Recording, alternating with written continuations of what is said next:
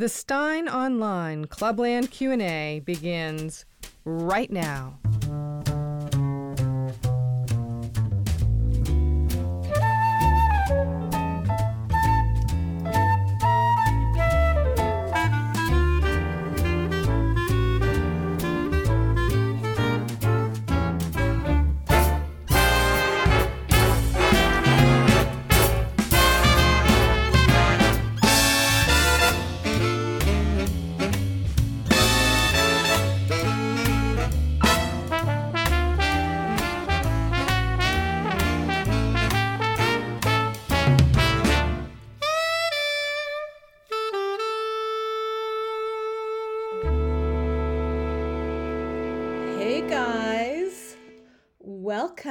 Welcome, to this week's live Q&A around the planet. And it's Laura Rosen Cohen joining you from suburban Toronto, Southern Ontario. It is a lovely day, April 21st, uh, 2023. I'm really delighted and honored to be here uh, to substitute for the regular substitute guest host. Uh, many thanks, of course, as always, to Mark Steyn himself for tolerating me. He is a man of infinite patience. Gotta love that guy. Um, as noted, um, Mark is playing a very significant role in the upcoming coronation of King Charles. Um, I think it was Greta Thunberg who dropped out of the um, conducting of the cisgendered unicorn um, WF sponsored choir. So Mark, you know, was kind enough to fill in at the last moment. And so he's really busy with his rehearsals. Um, somebody else is polishing the crown. You know, there's all kinds of stuff going on right now in good old London town. So I'm going to do my very best to keep you amused and uh, to pontificate on various subjects. We have a, a great lot of uh, questions already, and uh, please feel free to throw in whatever uh, topics you fancy. Uh, I'm going to be with you for the next hour, and uh, candle lighting for those of you who are also Sabbath Jewish Sabbath observers. Candle lighting on the East Coast, 7:50 p.m. Ladies, get your candles ready. Bring a little light into the world. Uh, even if you're not Jewish, you know, uh, lighting a candle, I think, is also a great Catholic tradition. So bring some light down to earth uh, for your family. Um, small laundry list of uh, things to talk about before we get into the meat of your questions. Uh, want to encourage everyone who hasn't already to check out Mark Steyn's amazing new book. Um, you can get details on the website. Um, you can get copies on Amazon and I think Barnes and Nobles, whatever version they do electronically. So that's one thing. Uh, a lot of you have sent emails and been asking about how to support Mark with his lawsuit against uh, Ofcom. So, really, the way to do that is to buy his book, to sign up for the Mark Steyn Club if you haven't already, or signed up, uh, sign up a friend, give give a membership as a gift. And also, you may want to consider signing up for the upcoming Mark Steyn cruise, which is going to be amazing. It is going to be in Europe, and uh, you are not going to want to miss this. So, if you've been thinking and hedging and you haven't made your summer plans yet, definitely, definitely check it out. It is just a really fun time. Um, lots of really smart, nice people, great shows. Um, lots of time getting to know other people with sort of like-minded opinions from all over the world, uh, not feeling like you have to watch watch yourself, watch your mouth, watch your back. You can crack jokes freely. Um, it's a really it's a really great time. And you know, since uh, the last cruise that uh, happened in 2019. Um, so much of the world has changed. I'll go into that a little bit uh, in a moment, but you know, if you do choose to go on the cruise, you will feel like you're sort of back in 2019 before the COVID madness. It was like the last uh, stretch of reality and the world as it ought to be. Uh, was was on the cruise, so I, I'm I'm confident that that is going to be recreated. So everybody do do check it out. It's going to be amazing, and those are the ways that you can support Mark um, in in this battle. And uh, you know, Mark is in it to win it. So keep supporting the club um, books memberships uh, merchandise gift certificates those are those are the ways to do it Um, yeah, so talking about like before COVID, I was doing a big family grocery shopping uh, yesterday in my neighborhood. And it's funny because, well, not funny, but I do remember some prices and totals of weekly groceries from a few years ago. And it was always shocking when I hit you know $120 Canadian, $130, and that's even without like meats and chicken and that sort of thing cuz I buy that at a different place. But um now average grocery is is like I would say on average for my family somewhere around 220 bucks for the same stuff, you know. And I went into this grocery store. So not only the price is outrageous as I'm sure most of you can identify with, but I looked around at the the counters and I was like, "Oh, something's really different here. What's something feels strange. What is going on here?" and I noticed that it was the plastic um, barriers, you know, the super secret special antiviral plastic plexiglass panels. Uh, they were gone. And I started laughing because it was the last vestige that I've seen in most stores of this COVID craziness. The idea that a plexiglass panel could protect you, you know, from a virus it was always insane. It is still insane. And it was only last week here in southern Ontario that these stupid plastic barriers, so that you don't goober or spit or sneeze on a hapless grocery cashier, were removed. So, you know, I'm still not over this stuff.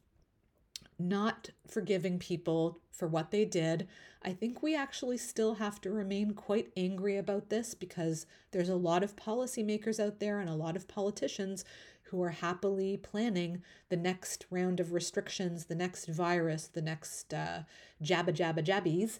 And we have to stay angry in order to insist that we're not going to go through this again. Um, you know, I remember my mom had a really flamboyant um, gay friend uh, since passed away. But, anyways, if she was kvetching about things, sometimes he would look at her and just say, Oh my God, just, you know, just get over it already. Just get over it. Get over it. And so it be- became kind of like a family joke if any of us were complaining about anything. Just get over it. Just get over it. But you know, then I had some more uh, forgiving words of advice from a secretary at a place that I worked at who said, well, really, you know, get over it is pretty harsh, and you don't really know what people are getting over or what they're struggling with. And some things you never get over, you can only get through. And I think that that is a much more um, appropriate response to so many things. Uh, it's kind of cruel to say get over it. Now, there's lots of things that human beings really can't get over. It's not possible. You know, I was talking in my column about uh, the murder of children's the, the, the murders in Israel, uh, a, a mother and two of her children, I mean siblings, and so how are you supposed to ever? How can you make an expectation of somebody to get over that? It is not it is not realistic and it's not human. It's cruel and inhumane. So you have to help people uh, get through things. So um, I'm going to get through this next hour. Like I said, you guys have me until four, and um, we really have a lot of uh, great questions. And I'm super, super happy to be here. And I'm super happy that um, we're just doing this on audio and not on video like all the newfangled shows do on video with audio. And I'll tell you why. And it's because I woke up this morning and my allergies are driving me crazy. So I woke up with what is known in this business as a face for radio. you got that? Did everybody get that? Okay. So the hair is in a ponytail. The face is for radio. No makeup right now. It is a not glamorous scene here in southern Ontario. But fortunately, the brain the brain is still working. So we are going to get right into your questions and here we go. Um, we are going to start with oh, so I get to start with some flattery. Um, Juan Otero says, Only the brave are there for the guest host of a guest host of the most famous guest hosts. I am one and I will be there. Bring it on, Senora Laura. So thank you very much, Juan. I appreciate that very much. Really, um, obviously, Andrew is a hard act to follow, and Mark is like, you know, the grand poobah. I do not make any claims on his throne. Um, I am just here at his pleasure and because he is a very tolerant guy. But thank you for that comment. Okay, let's see. Uh, Chris Davies has written Mark has been a champion in raising awareness of the male Pakistani Muslim rape gangs across England wreaking havoc with vulnerable white girls. There's largely an unspoken legacy and ongoing culture of rape and abuse in UK private schools, both day schools and boarding and co educational environments where safeguarding is paid lip service at best and in reality is largely ignored. Sadly, we have personal experience of this. Oh, Chris, I'm so sorry to hear that. In our case, it involved a racial dimension, but that's not always the case. Um, the common theme is that young white British girls are most vulnerable to predatory gangs of boys, with the implied compliance of the schools involved in allowing them to, to effectively run riot unchecked. Not sure if this was already on the Steyn online radar, but unsurprisingly, the court eunuchs of the UK legacy media are not talking about it. Best wishes to Mark. Keep well, Laura. Um, Chris, that's just awful. I'm really so sorry to hear that. Um, I wish I could say that I'm surprised, but it seems like statistically, um, more people than ever are are affected by this kind of thing in the UK. I mean, the numbers are astonishing, and I think it's astonishing and like wildfire. And those are with the published numbers, and you can imagine that there's a whole level of girls who are too scared to talk about what ha- what happened to them and too scared to tell their parents or anybody. And then if you get social services involved, that whole system in the UK is completely corrupted and you you know you've raised a few really important points so first of all um, the fact that mark identifies the perpetrator as mostly male pakistani muslim you know that obviously got under a lot of people's skin as telling the truth often does. So you know without being honest about who the perpetrators are how are you ever going to come to any kind of resolution or deal with it as an issue?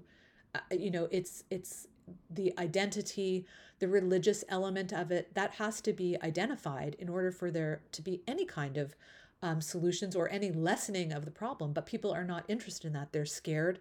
They're scared to talk about it. The politicians are corrupted. They're scared about not being elected because the Muslim demographic in a lot of these towns is so great. Um, so that is a real problem. So, uh, you know, kudos to you as well as Mark for um, mentioning who these people are and what their background is. Those are important elements. You know, the truth is important about these things. And definitely, um, white British schoolgirls are the purposeful target of this. Um, there's no question about it. So there's a racial element, there's a class element. And um, you know, on some level, it's it. One could only conclude that the social workers and all these social service people and the police that they might actually be um, can I say that they're enjoying it? Because it's it's very sadistic. They're not willing to help the victims. They make it worse for the victims. And you know, only a select few people are talking about this in the UK. So it's Mark and Samantha, who who is um, Samantha Smith, Mark's guest on the show, and a few other people, a few other women who are brave enough to talk about it. But um, most of the time, everybody wants you to shut up.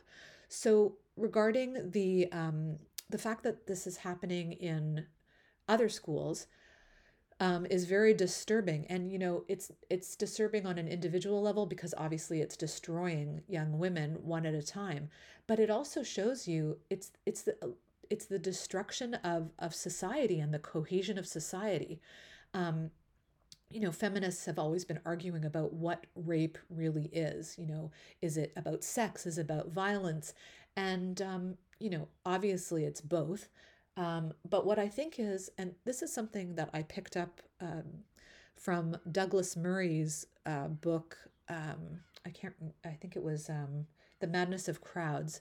And Douglas was talking about. I, there was a bit where he was talking about male, male and female relations, and male and male. Anyways, I I can't uh, recall the exact uh, words, but basically Douglas was saying there was something about homosexual um, sex. And I, I don't want to get too graphic, but the idea of penetrating somebody else. This is, and it, it so it struck me that that is really um, a major component of the of the violence of rape and the destructiveness of of rape, because for a woman uh, or even for men, you know, we we have talked and Mark has talked about the violation of people not wanting um, these jabba jabba injections in their body, but to have somebody else, somebody else's body in your body is the ultimate penetration of yourself and of your soul.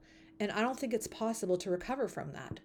Um, you know, I'd be interested to hear your thoughts, but that is the ultimate um, in, invasion of your person. So it is a purposeful, violent thing.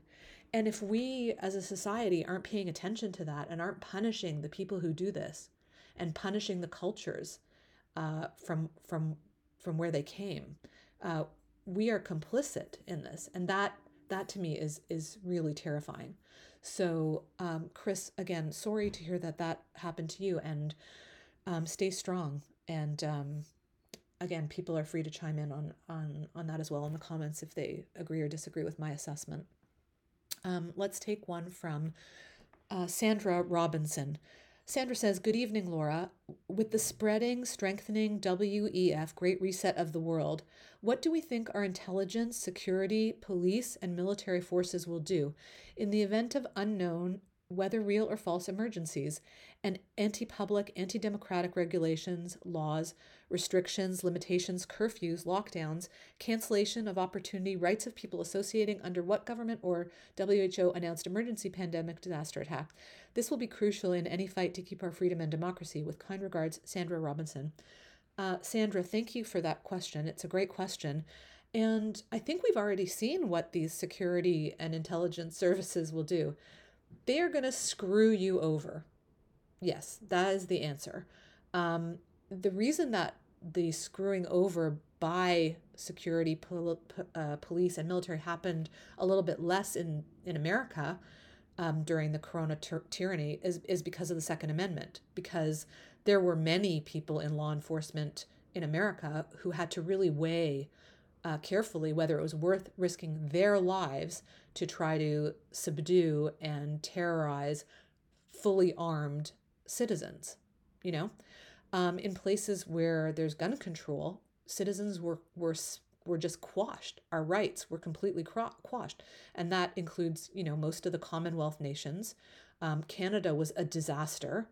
Um, New Zealand, Australia, Britain was was a mess. Um, you know, and all the while they were all laughing in our faces about it because they were having their parties and their cake and their affairs um, the the entire time. They were they were totally laughing at us while they did it. And you know, in a lot of these countries, the security apparatus is completely corrupted by the left. Um, you know, Kathy Shaidle, uh, rest in peace, she had a great line about it, and she said that police, well, especially here in Canada, are uh, civil servants with guns and that's the only difference. So these people for there are you know very honorable people serving in military and intelligence. Um, but i think a large part of them are those civil servants with guns and they will not risk their jobs. It's a pretty cushy job for a lot of them. Um, so i think that it will require um, social cohesiveness uh, for there to be any kind of rejection by security forces of the diktats that are made by by the government. Um, I, I, know it's pessimistic, but um, it's only when there's large scale pushback, like for example with the Dutch farmers, you know, that's how you do it. It's that is the blueprint, and they got elected to parliament and they caused an earthquake, and that's really the only reason why the um, you know the cricket eating bug farming uh, agenda is slowing down. It's because the people organized themselves. They, the farmers organized, and they won the seats in the elections. So I think you have to take these threats really seriously. And I don't think that there's any guarantee that governments are not going to try to do this again to us. Just a little sip of water here. Um, speaking of the bugs, eat the bugs, eat the bugs. We have a question from Miles. Hi, Miles. Oh, I've gotten a request to top up the volume, and I am going to do that right now. I hope that's better for you guys. Uh, Miles says, Are crickets kosher? Curious how the Jewish people will fare when Klaus Schwab takes over. Um, okay, so generally speaking, bugs are totally not kosher. Um, no bugs. In fact, uh, when you prepare food and you're Jewish and there's vegetables, you have to really wash them very carefully to make sure that there's no bugs. Um, like lettuce and cauliflower and broccoli, especially. Um, I believe, and I think I've mentioned this before. There might be there's one version of crickets that is mentioned in the Bible, like a certain type of cricket that is permissible. But I think, because, generally speaking, the idea is that because we don't know that exact version, that even that is uh, verboten. So no bugs for the Jews, and hopefully, God willing, no bugs for anybody else. This is just such a repulsive, disgusting thing they are trying to pull on us. And it is a power thing. Everybody knows bugs are gross, and I'm planning to have a steak tonight. Uh, no bugs. Okay, let us see what else we got here. Um, Alyssa, Alyssa Angel, hello. Uh, Laura, have you followed the news on the Nashville Christian school shooting. Six people at the school were killed, and the killer was also killed. Seven dead. The shooter was a male to uh, sorry, a female to male trans who wrote a yet to be released manifesto. The press quote dead names on this story, and the authorities won't release the manifesto. If you followed the story, what do you think about the reporting, mental health issues, social contagion of this trans stuff? Attack at a Christian institution and anything else that caught your attention about this news story. Um, thanks, Alyssa, for this question.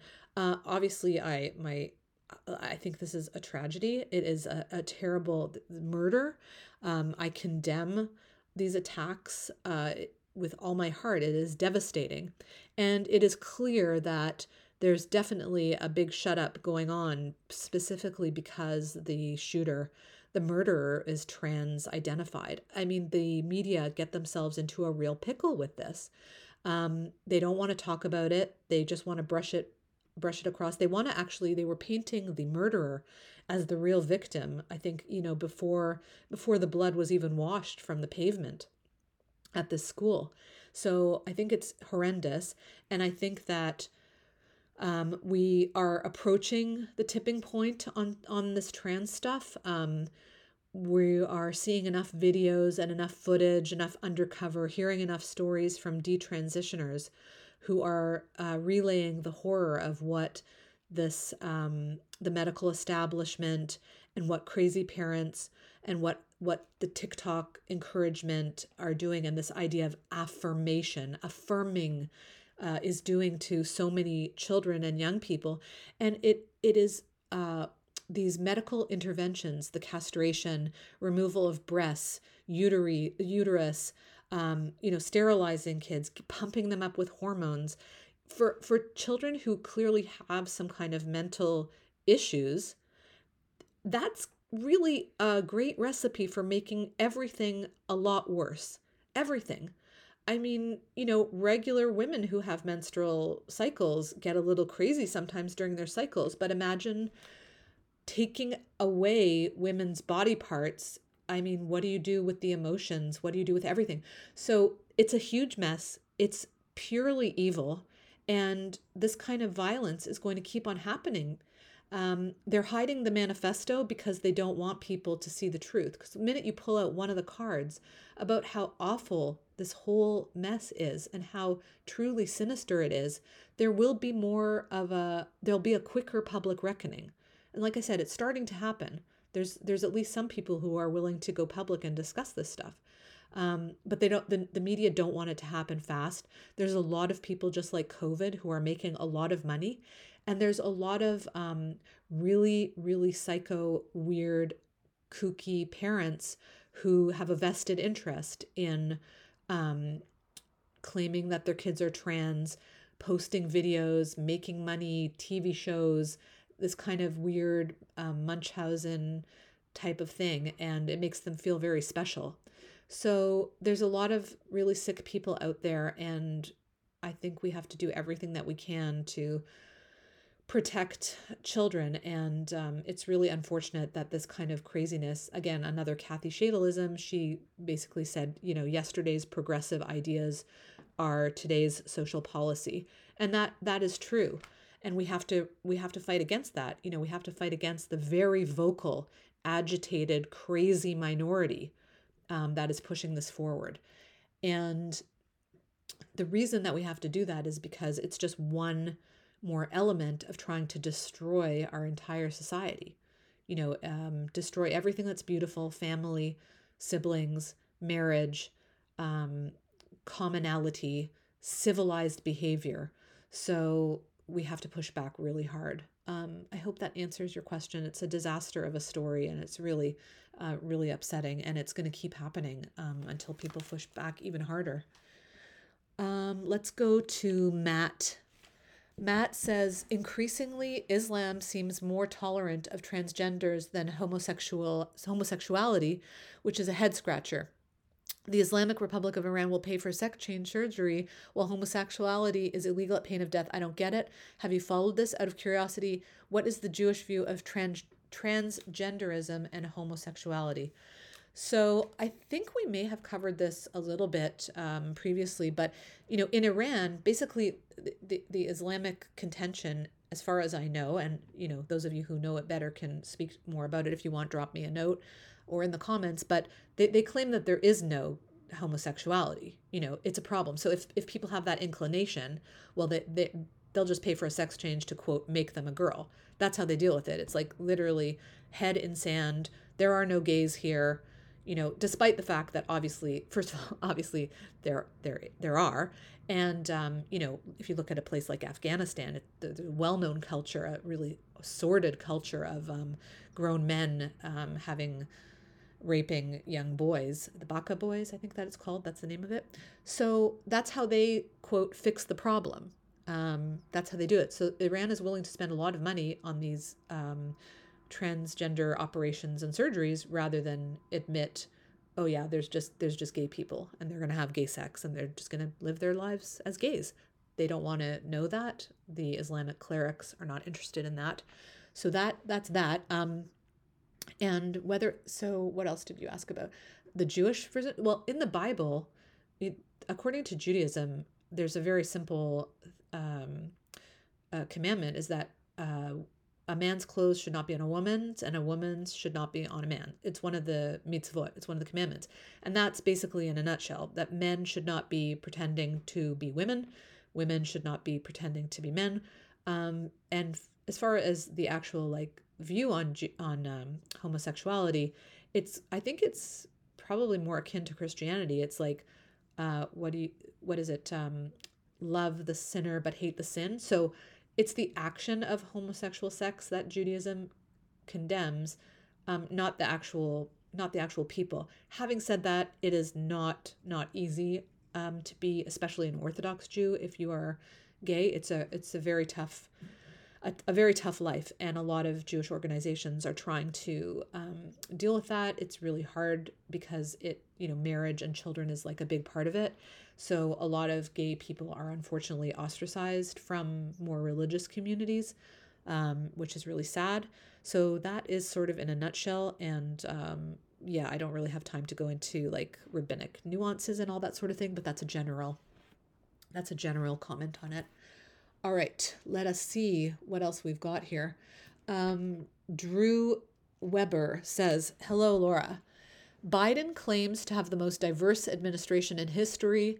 The team devises one absurd idea after another. that is an understatement. Absurd. You're being super polite, Drew. And uh, Biden cluelessly goes along as his emptying head is filled with delusions of grandeur. Again, I think you're being too optimistic. The latest being a scheme to assess higher mortgage fees to those with excellent credit scores. Liberals in the USA and beyond have always embraced stupid ideas. Seems now that they are taking it to new levels. Um, yes, I I would agree with that assessment. To paraphrase, how did we get stupid first gradually then suddenly? Yes, I mean, what more is there to say? Like it is so obvious, it is so pathetic that Joe Biden, who clearly is demented, this guy can barely function. It is so embarrassing. It's embarrassing on the world stage. It is embarrassing that America's allies are dropping America like hot potatoes.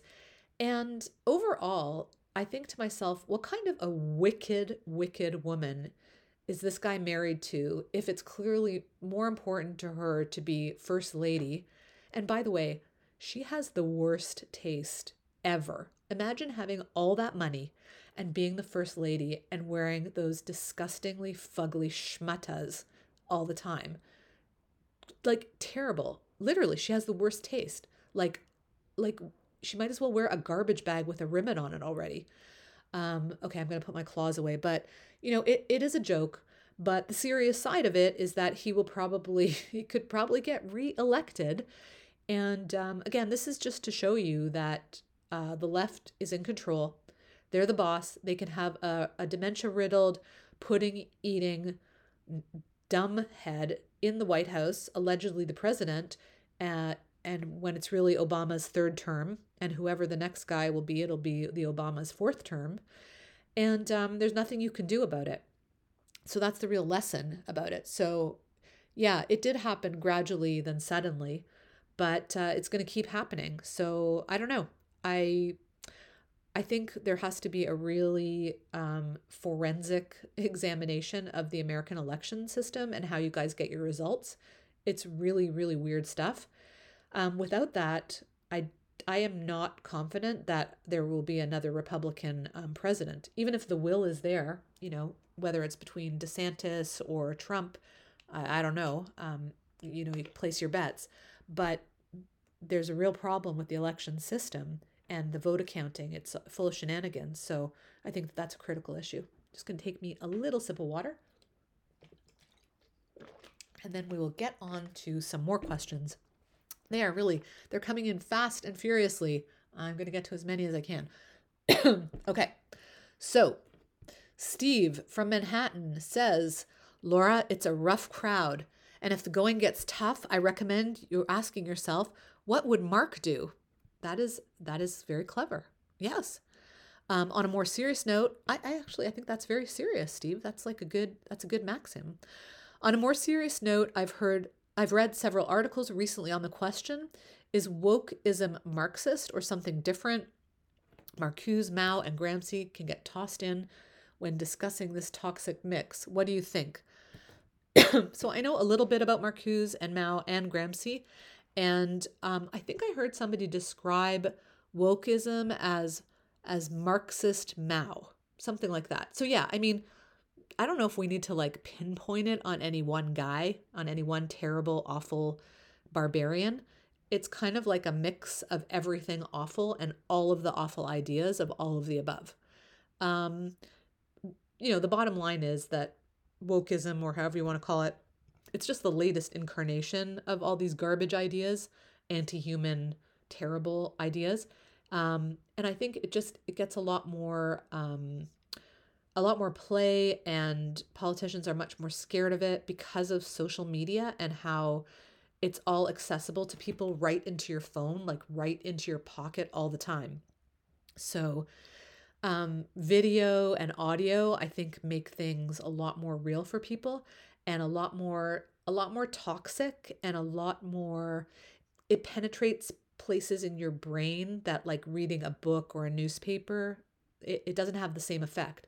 So like when people you know a few decades ago would get their news in the newspaper you'd have to like cerebrally cerebrally read an article consider it use your brain you know whether you agree with it or not then you might have your dinner and then you might read the rest of the paper. Or on Saturday, you might open up the paper and have a coffee. And again, using different parts of your brain.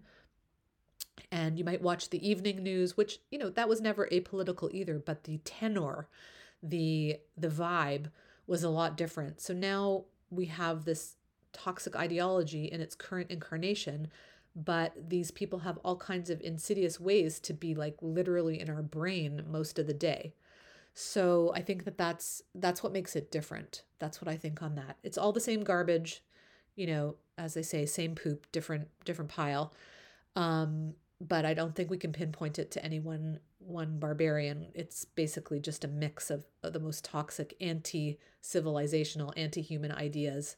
Uh, plus, you know, then you get characters like Klaus, Klaus and George Soros, and all these terrible uh, garbage billionaires um, so they can buy the resources to spread it even further. So uh, it's not great. It's not great. Thank you. Uh, thank you, Steve, for that question. Let's move along. Oh, yeah. So, Robert, I hope you can hear me better now. Um, I, I did get another request for volume. Uh, so, I'm going to carry on and hope that you guys can hear me a lot better. Uh, let's see. Uh, Marshall Holstrom China is certainly positioned to assume global leadership and is supported by an increasing number of countries. But considering their slowly approaching demographic collapse, how long will China be able to maintain their leadership and who will replace them? That's that's a really good point, um, and obviously this is something that Mark has discussed uh, quite a bit. He's been on top of that story uh, for a long time. China is making no secret of their uh, global leadership aspirations, and they own uh, a lot of a lot of politicians. They own a lot of property. They own they own a lot of industries. They make our medicines. They make all our stuff, all the tchotchkes and all the everything. So you know, in a way, we are um, we are their slaves. But you're right. There's still going to need to be people. There's still going to need to be uh, Chinese leaders and politi- politicians, and demographically, they are in a terrible, terrible state. So it's very hard to predict the future, but that's like a really toxic cocktail. Um, so I am, I don't know, I who will replace them. Look, you know, if you ask me what my wish list would be, it would be a, a more right leaning America because I feel that that is America's destiny. The reason why much of the world is in the pits right now is because of the abdication of American leadership. I mean, it's true, it's really heartbreaking like when I think about it, I I could almost start to cry. Um, you know, as Mark pointed out recently in a in a in an earlier uh, broadcast, the Suez Crisis was the was the ending of the British Empire and their leadership, and then the baton was passed to America, and America has passed it along to China of all people. So it's it's disheartening. You know, um, somebody today I was talking to a, a, a couple of Persian ladies, and we were discussing, you know, what the current situation in Iran is right now. And they were asking me, you know, what do Canadians think about it? What does Israel think about it? Because they were remarking about um, the crown prince uh, visiting Israel, which I thought was quite quite remarkable. And we we were both of us agreed that you know a real problem in Iran being free is that there's no American leadership to support the the dissidents and their aspirations for freedom. Um, you know, if it was if there was a Reagan in America or even Trump, I think that the Iranians would have a, a greater chance of finally um, getting rid of the mullahocracy. So um, I I don't I don't know. I mean, China has sort of an empire right now, um, and they're holding a lot of banknotes. Um, but I'm not sure that there's any other country really now that's poised to assume the leadership. I mean, Russia is not going to be able to do that. Um, Iran certainly can't. So I don't think I can predict that. I think we're going to have to just wait and see, unfortunately. Thank you very much for that question. Um, let us go to Norman. All right, Norman. Laura, thanks for linking to the spiked article about the shameful silence on the West Bank massacre. It was a very good article, but surely the continued obsession of referring to Jewish communities in Judea and Samaria as West Bank settlements, quote unquote, as Brendan O'Neill and everyone else does, is also part of the media attempt to legitimize violence against Jews who live there. Yeah, that is definitely the case. Absolutely.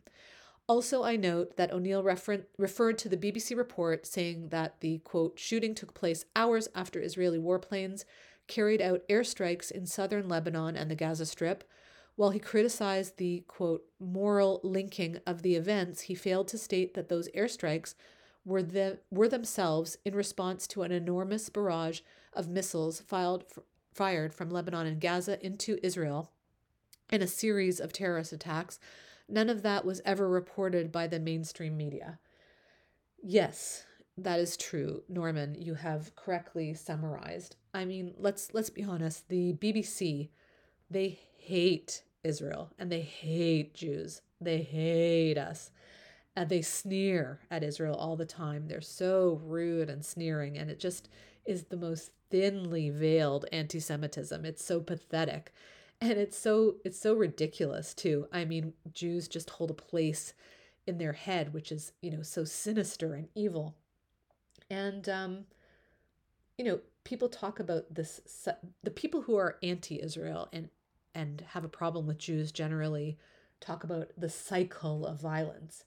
Well, you know, there really isn't a cycle of violence when there are clearly civilians and armed terrorists. I mean, and so what they do with that, the terror apologists, is say that oh, every civilian in Israel is a is a soldier. You know, just they just rationalize it. It's really a bloodthirsty, terrible, terrible thing. Um, and I'm I'm pessimistic about the Palestinians because they have decades and decades of this virulently um, anti-Jewish bloodlust instilled in their children. That's their education system. It's really awful, and it's going to if there's any effort even put into trying to change it, which I'm pessimistic about, it will take many generations to to lose that. Um, I can only call it like the bloodlust. Um, and again, it's not that it's not possible for Arabs and Jews to make peace with one another. I, look at the the Abraham Accords, but particularly, I think the Palestinian culture is very problematic, violent. They have a lot of violence, you know, in in and amongst themselves as well. And unfortunately, um, it's going to take them being c- continuously um, not humiliated, but like beaten down in the sense that they're not going to be able to um, be an existential threat to Israel and to the Jews. So they, they kind of grudgingly accept that, that they can't get rid of the whole state. So they align themselves with Iran, excuse me, which has the capacity with a nuclear bomb, obviously, to try to decimate Israel as a, as a country. But other than that, they can only hurt, you know, individual Jews and individual Jewish families and individual other families. Um, so really, the only solution is going to be when the Palestinians uh, heed somebody like Churchill's advice. And when Churchill was asked about the possibility of peace with the IRA, he basically had a four word uh, mantra and I read this in one of the autobiographies of, or a biography of Churchill, where he said, Stop killing, start talking. Stop killing and start talking. So nothing's impossible, but until the Palestinians stop killing and start talking, this is going to go on and on and on, unfortunately. Let us move along and see how we are on our timing. We are good. It is uh, still uh, 342. We got lots of time for more questions. So let's see what we've got here. Oh, it is Fran. Hello, Fran. How are you? Um, Fran has a question. We're going to take Fran's. Dear Laura, Thanks for filling in for our great, great host and great guest host, especially when you're not feeling so healthy. Yeah, I'm, I'm basically okay. I just I just like complaining, Fran. I have to ask because it's hitting me today after reading through your once great, great your once Great Britain links. Uh, that what is being demanded of the general population is that we accept deviant behavior with open arms and as mainstream behavior or else it's quite maddening that the onus is on normal people to adapt to their deviant behavior. I respect people's rights to have a different view of their own sexuality apart from regular folks, but they seem to have taken their deviant behavior to new heights, or lows more like it, as they've painted themselves as victims of society in general, and I wonder at what group they will stop. At, at, I wonder at what group they will stop at as they target whoever they see as opposing their ideology, Will it just be Christian school children? Um, thanks for that question, Fran. It's a heavy one. Uh, no, of course not. They're not going to stop at Christian school children.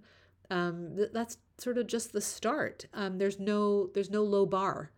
You know, there's a lot of deviance out there, and you're right. And like I said uh, earlier, it's really a very it's a small, very vocal, very aggressive minority with lots of time on their hands that is pushing this stuff forward. And it'll also be pushed forward, as Mark always points out, by people who will never have to pay the cost of, of those policies.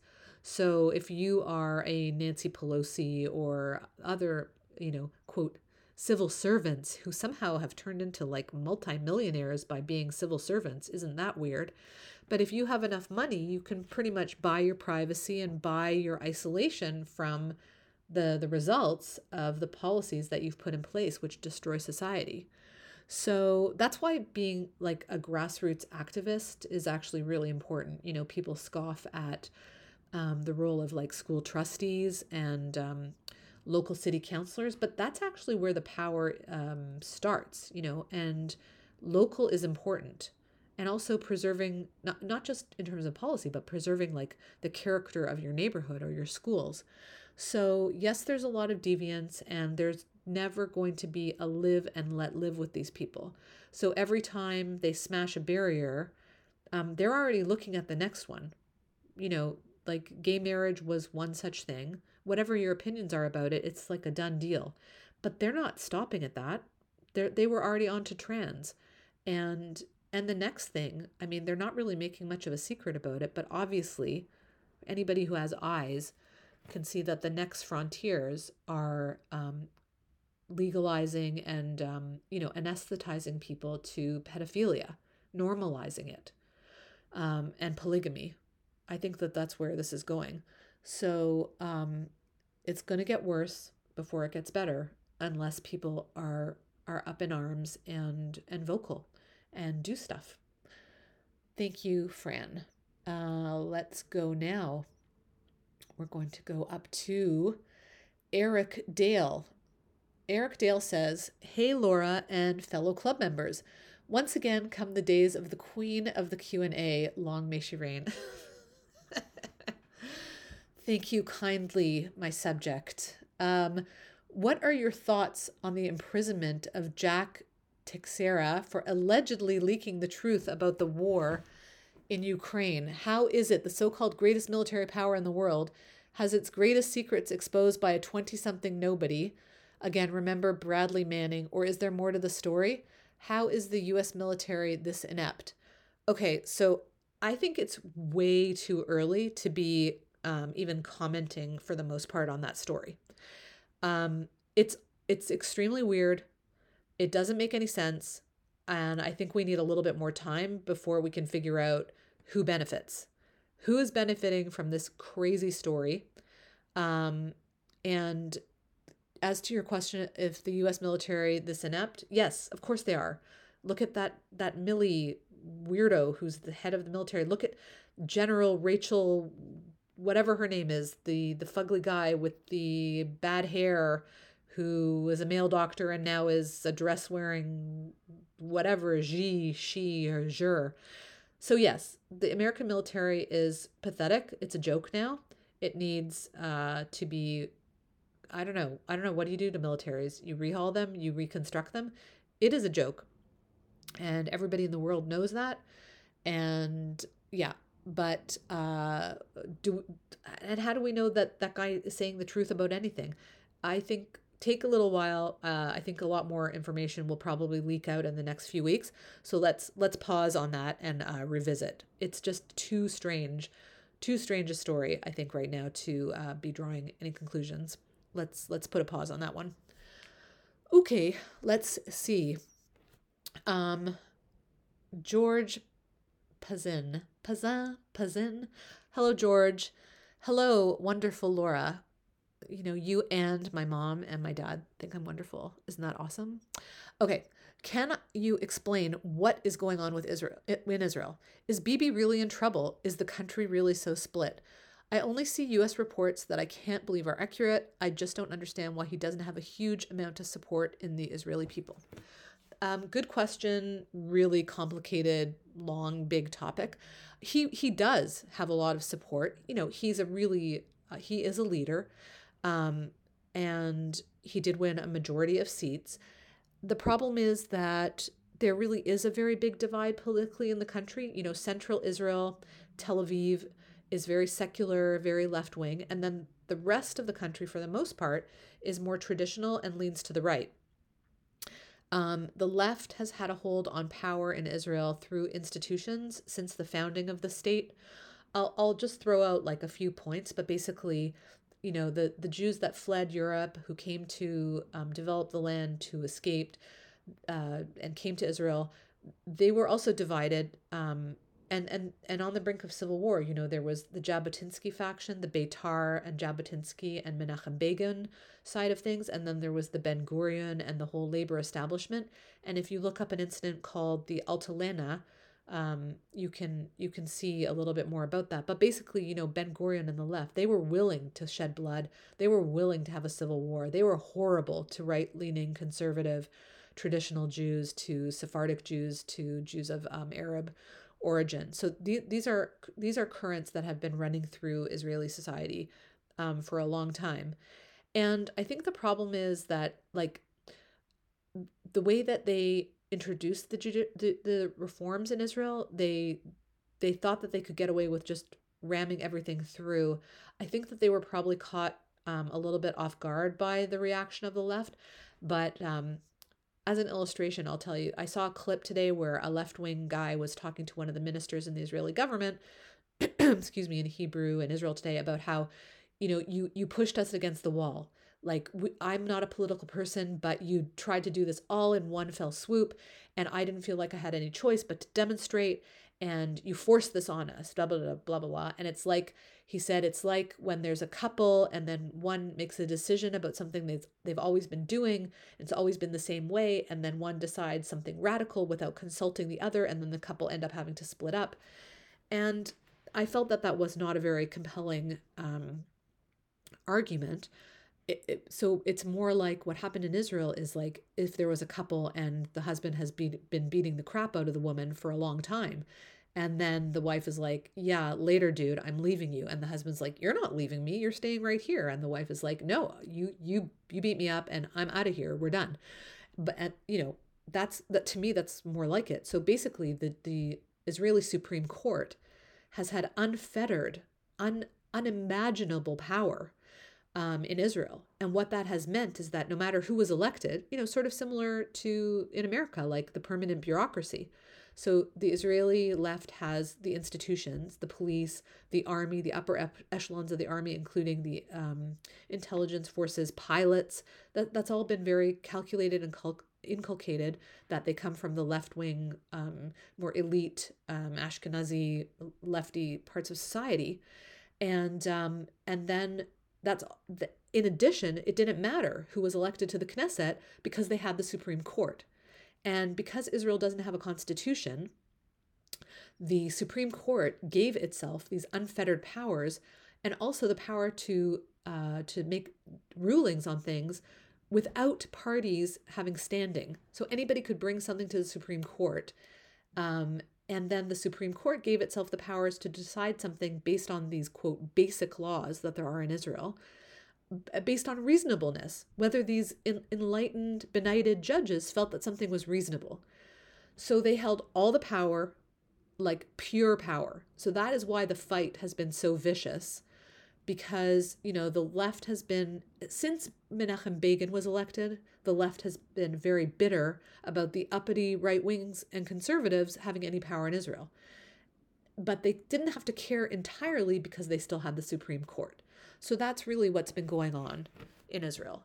Um, and yeah if you have any other questions about it feel free to drop a comment. It's a it's a big topic but that's kind of in a nutshell uh, let's see what else we've got here. Uh, okay, another sort of depressing comment here. KD, uh, thanks, KD. I watched with horror the video of an Islamic cleric, oh, sorry, of an Islamic event in a cathedral in Ghent, and could not help but think the violence that would result if Christians or Jews tried to hold an event in a mosque. But maybe it's time they did. Until we say no more, Islam will continue to try to take not only our public spaces, but our religious spaces. What say ye? Well, yes, obviously that is the case. I again, you know, um, I think Christians and Jews um, are reluctant to to do things uh, like the way you describe, like provocation type of stuff, because we still feel um, very live and let live about things. You know, we don't do that kind of thing. But but Islam has no qualms about that, um, and they're very bold and ballsy, and that's that was the initial philosophy of you know getting more believers. It was um it was by the sword. It wasn't by by convincing people. It wasn't by by conversation or by argument. So um i think it's obviously a terrible mistake to have these interfaith um types of celebrations. Um it would not happen in in in the reverse. There is no mutual um sh- there, there's no um, reciprocity with these things, and that is that is what we have to focus on. If there's no reciprocity, we shouldn't be doing it. Um, so thanks, thanks, Katie, for that. It's it's not a good thing to do that kind of thing. It's very silly and naive, and um, leads to bad things. Okay. Uh, oh my gosh, we are getting close. Whoa, to the to the end of the hour.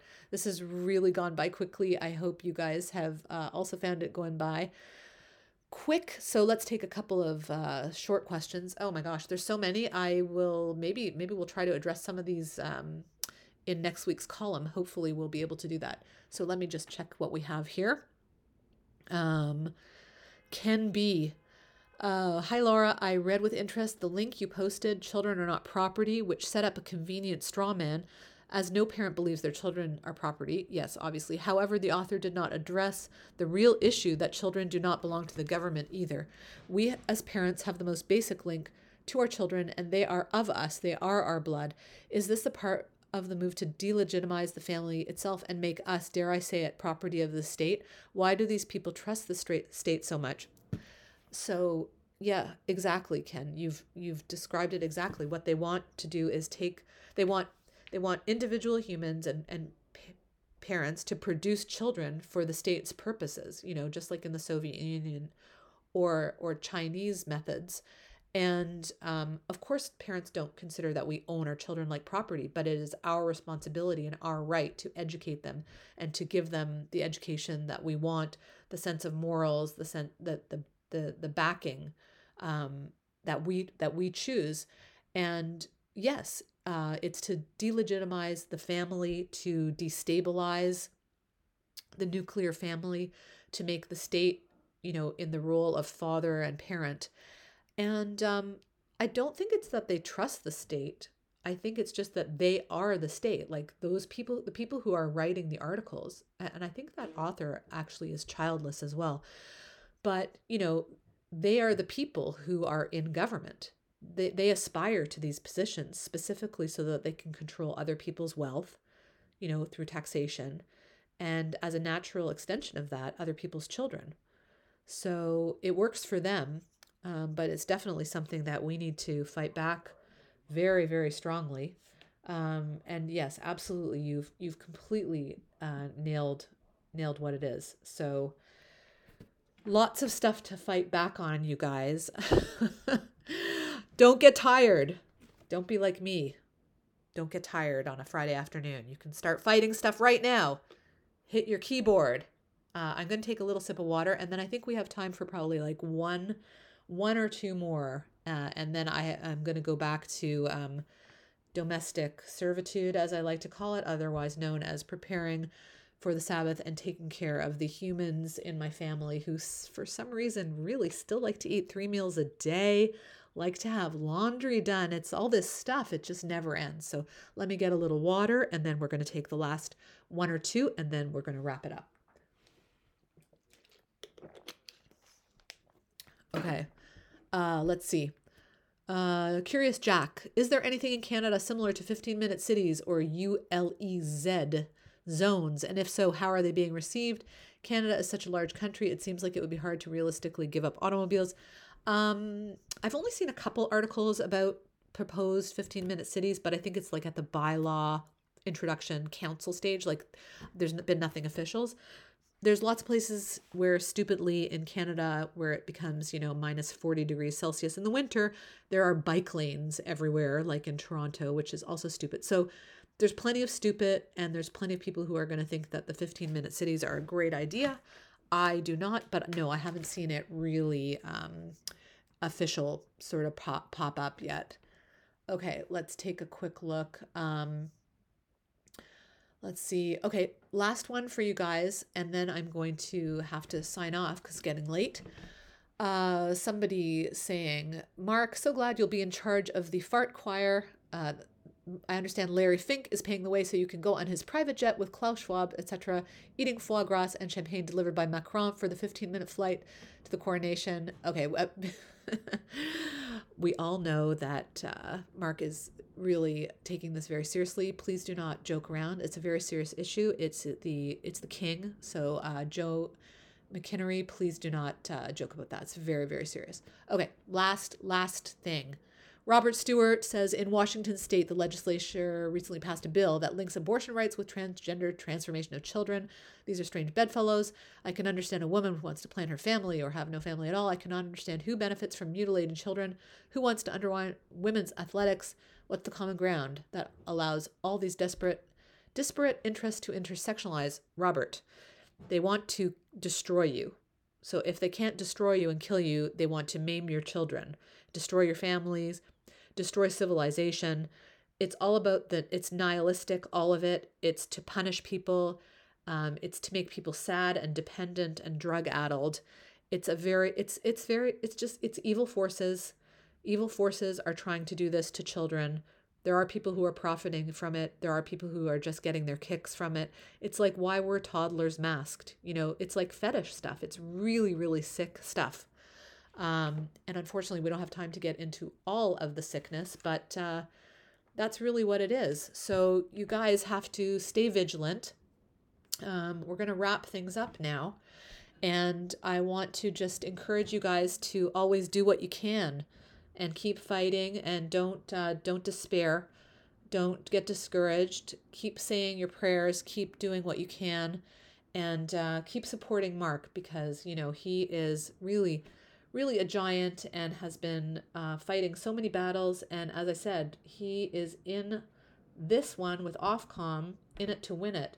And uh, we want to do all we can to make sure that he is successful. So I'm going to sign off now from my perch here in uh, suburban uh, southern Ontario and get ready for the Sabbath. I hope, hope you guys have a great weekend and feel free to carry on and pop some more comments into the comments. We'll, I will try to get to them in um, an upcoming column, or feel free to shoot me an email via the club if you like. And that is it. I am going to be signing off, you guys. It was a pleasure being with you. You guys all take care, okay? Bye for now.